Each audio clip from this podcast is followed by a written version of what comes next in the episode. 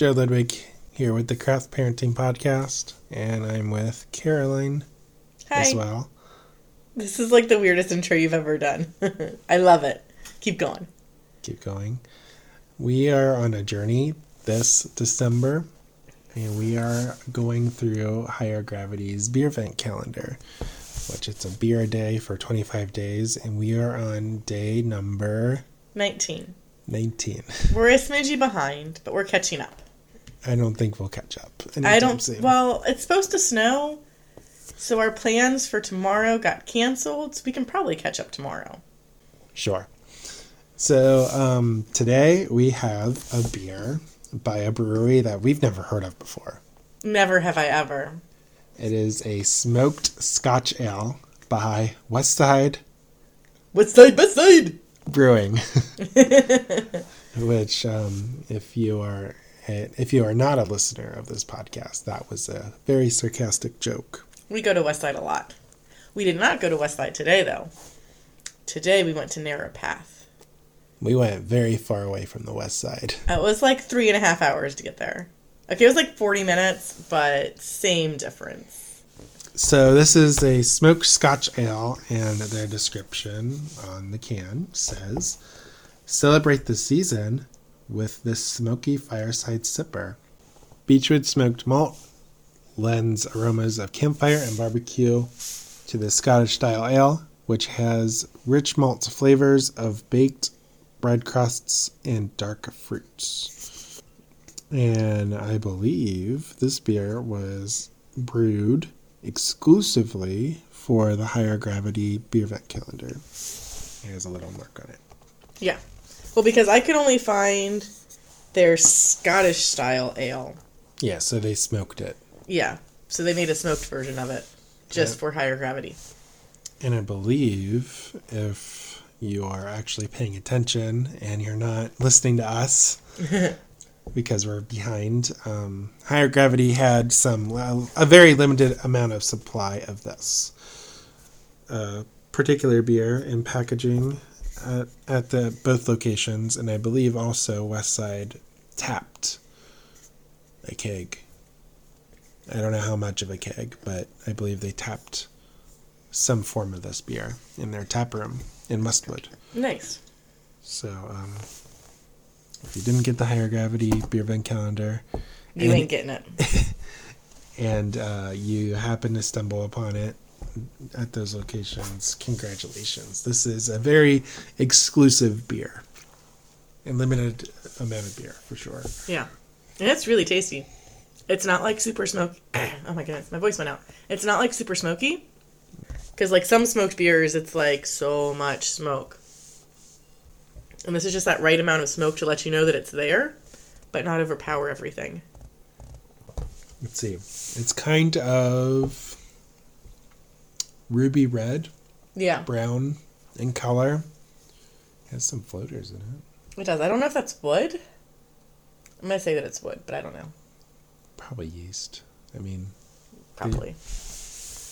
made probably it's probably very similar to our homebrew like situation where they have to obviously bigger but they probably didn't filter the yeast out Yeah. As well as the other beers that they brew because it's um the head uh, when i poured this the head immediately disappeared And it's like, it's very bubbly. but you can yeah it's it's definitely carbonated um when i think of scottish ale i think of like This is a scotch ale. oh it's not a scotch it's, it's a scotch ale Yeah. Which I think the description that I have in the doc is for their Scottish ale. Because I was trying to find it.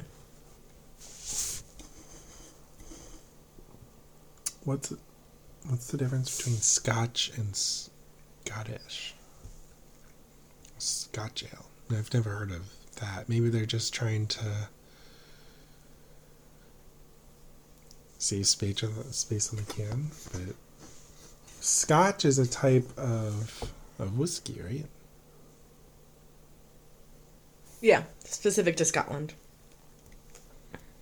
Let me see. Scotch ales or wee heavies tend to be higher in ABV um, above six percent at least, and this one's nine point nine. Um, So it is a Scottish ale. it's a Scotch ale. Scottish ales tend to refer to the lower ABV equivalent of an English pale ale, clocking in around 3 to 5% ABV. Per hopculture.com, what exactly are Scotch ales? Article. So Oh. it's definitely a Scotch ale. Because Scotch ales are higher. I don't. I don't remember ever seeing a Scotch ale, but the, the, I, they always say "we heavy." Scottish ale, we heavy. Yeah, so we heavy is another name for it. So you see we we see we heavy all the time. This is that. Okay, but it's lighter in color. That's usually the we heavies are like black, right? I don't know. Well, you can tell we don't usually get these. um, because of the higher ABV. So Beer Advocate describes it as overwhelmingly malty with a rich and dominant sweet malt flavor and aroma. A caramel character is often part of the profile. That's it for this beer then. We will be back for day 20. Woohoo! Bye. Bye.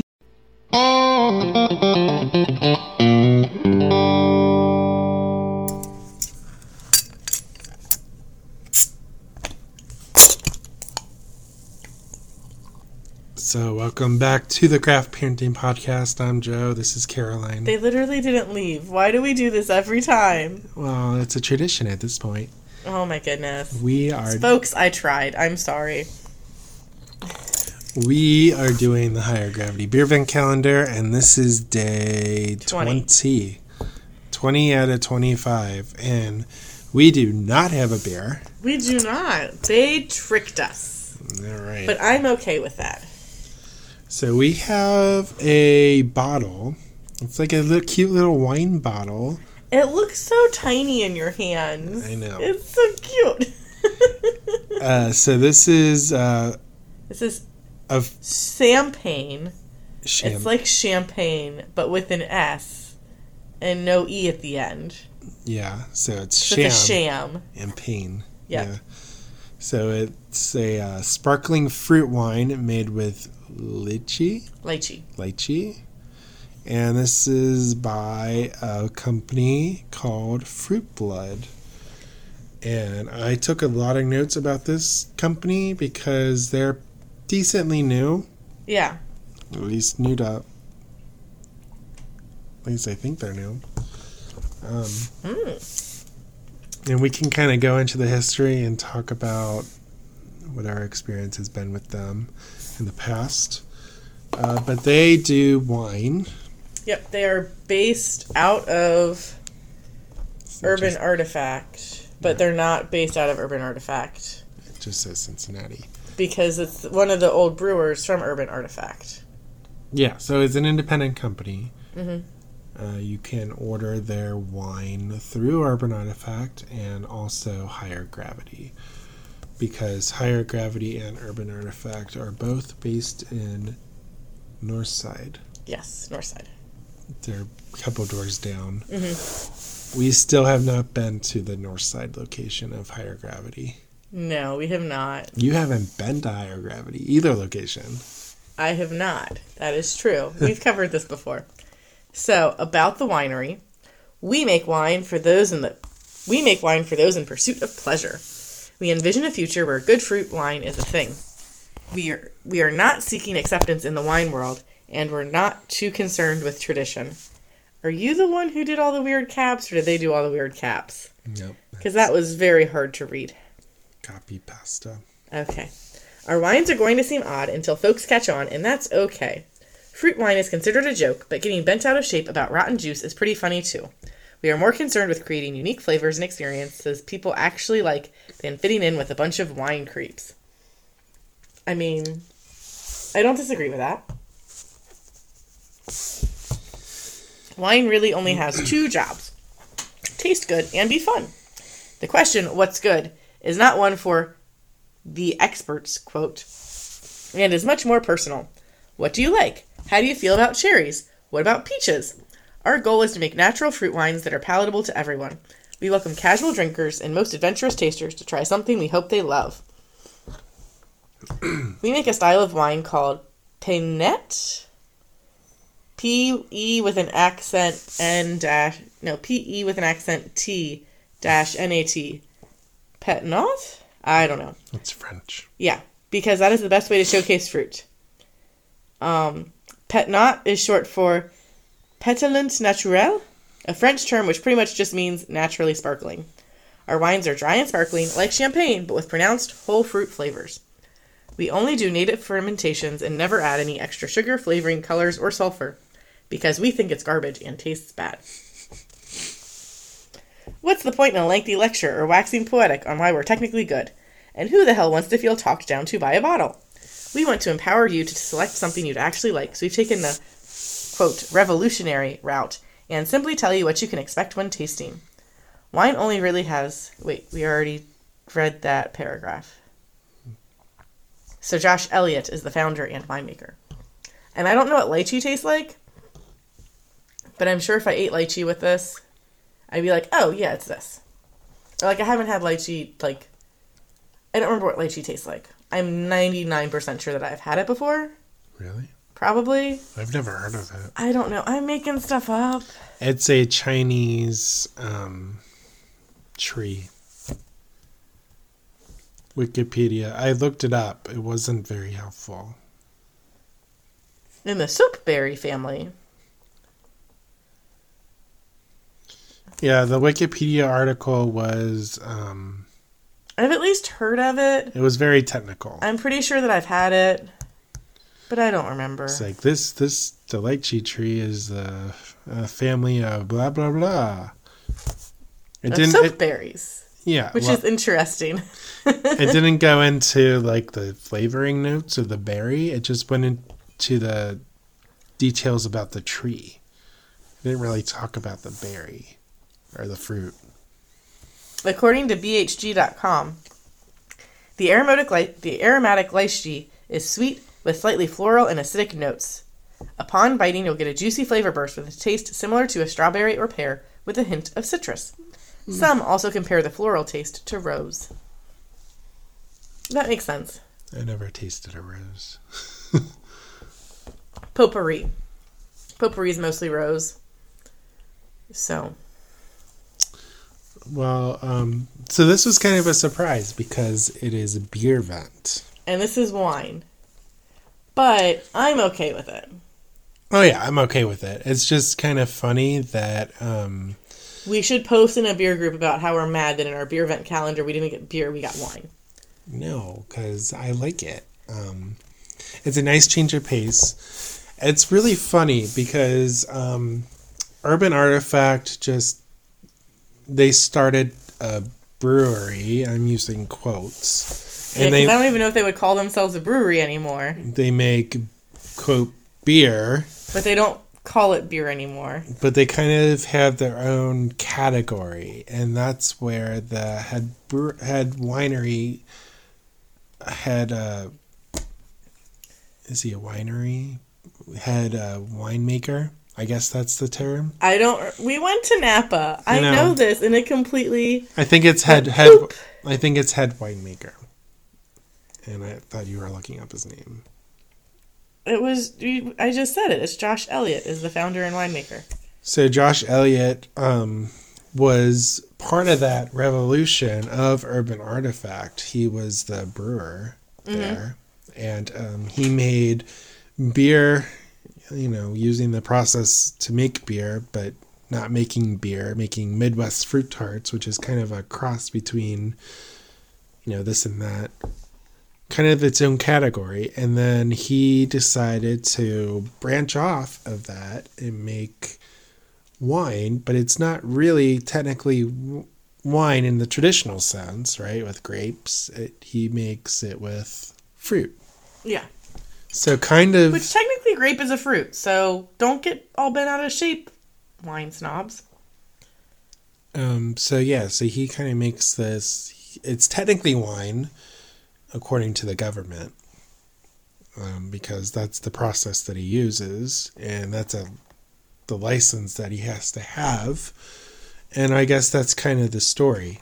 Urban Artifact didn't want to go through the the process of changing their license or adding a license, so they kind of just spun off and to make Fruit Blood, um, which is it's doing the exact same thing that Urban Artifact did to the beer world, but only to the wine world, where they're kind of making it their own and um, spitting off and doing their thing. And their description, we read it, it kind of plays on the like the traditional, like stereotypical wine person. But yeah. like I'm gonna go to my wine cellar and I'm gonna get a Chardonnay 1959, whatever. Mhm. Um, it's very stereotypical, like wine uh, drinker. But when we were in Napa, they were very like because we went to Napa in 2015 for our honeymoon. Yes. We went to Napa and then we did a day trip in Sonoma and then we did we went to San Francisco. And we were like, this is cool. We're going to learn all about wine pairings. You know, we want to pair this with this and it'll bring out the grapes. Like we want we want the wine people to tell us what to eat with the wine. But when we went, They were like, "Oh yeah, if you like fish, have fish with your Chardonnay." And as I'm drink or uh, with your um Cabernet, and as I was drinking the Cabernet, I was like, "This is screaming for a juicy steak." Like this wine says, "Drink me with steak," but they yeah, they, they were very new age. Like they weren't the which stereo which is nice. Is like, okay, I'm not being a snob about this. they were very not snobby. That's what I'm trying to say. So the fruit blood is the brand seems to um Are you saying that the brand is creating drama where there isn't drama? that's not how I would put it. No. I was just trying to create drama. The brand was uh seems to be, you know, we're not snobby, but that wasn't our experience in Napa necessarily. There were some, maybe one or two that were like what was the the bulldog one? The French bulldog winery. Sean, Yeah, you don't have to name them, but I don't remember, but You- I, I remember, but I don't remember. Yeah, but um they seem to be very proud of, you know, their labels and stuff like that. Yeah. But that was the minority in our experience in my in our experience hmm versus the majority. Uh, they are just very, you know, lackadaisical. You can drink what you can eat whatever with your wine. Um, we don't care about the wine labels and the, you know, this. I mean, there was a little bit of you know this won awards or whatever, but not not that much. They mostly wanted to make sure that you treated the wine right and Yeah, that you were open to trying new things. yeah, yeah. They weren't very snobbish. They were very. Um, that's our experience with wine. Yeah, they were very helpful. very helpful, you know. So that's what I have to say about that. Um, fruit blood. Um, it's It's kinda- definitely very fruit forward. I would say, yeah, it's it's a uh, it's a different kind of wine. Um, When sparkle. we went to Missing Link Festival, they had a tent, and we got some of like their last samples before they ran out of bottles of wine. oh yeah, It was very tasty. I didn't know those were the last ones. Yeah, because like one of them, I got the last sample of it. Well, I'm sure they don't last long because it's sparkling. It's very bubbly. That's something that's a little bit different than normal wine. I Yeah, mean, it is very effervescent. I think that's the word I'm looking for. I'm trying to sound like I know what I'm talking about. yeah, sure. Um, but thank you for listening me listen to me rant about wine. Um, if you liked what you hear, what you if you like what you heard, Like, comment, subscribe, Um, share. We're on All the social medias. yeah or, at Craft Parenting Podcast. If you didn't like what you hear, maybe listen to some of our other episodes. And if you like those, great. If you don't like those, maybe listen to some more just to make sure that you really don't like it.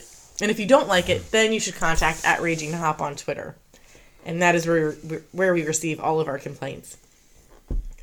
Um, I'm at Caroline Creates Crafts on Instagram. You are at Craft Parenting Joe.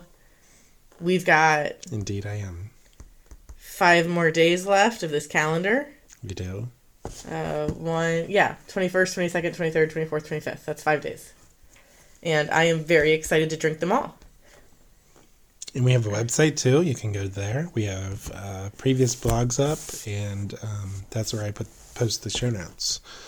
So thank you for listening, and we will see you for days 21 through 25 shortly, Eventually, eventually. life happens. um, Merry Christmas. Stay safe. We're supposed to get snow or something to just totally timestamp this. But it is a timestamp because it's a beer vent calendar. I'm going to go to bed now. Love you guys. Bye.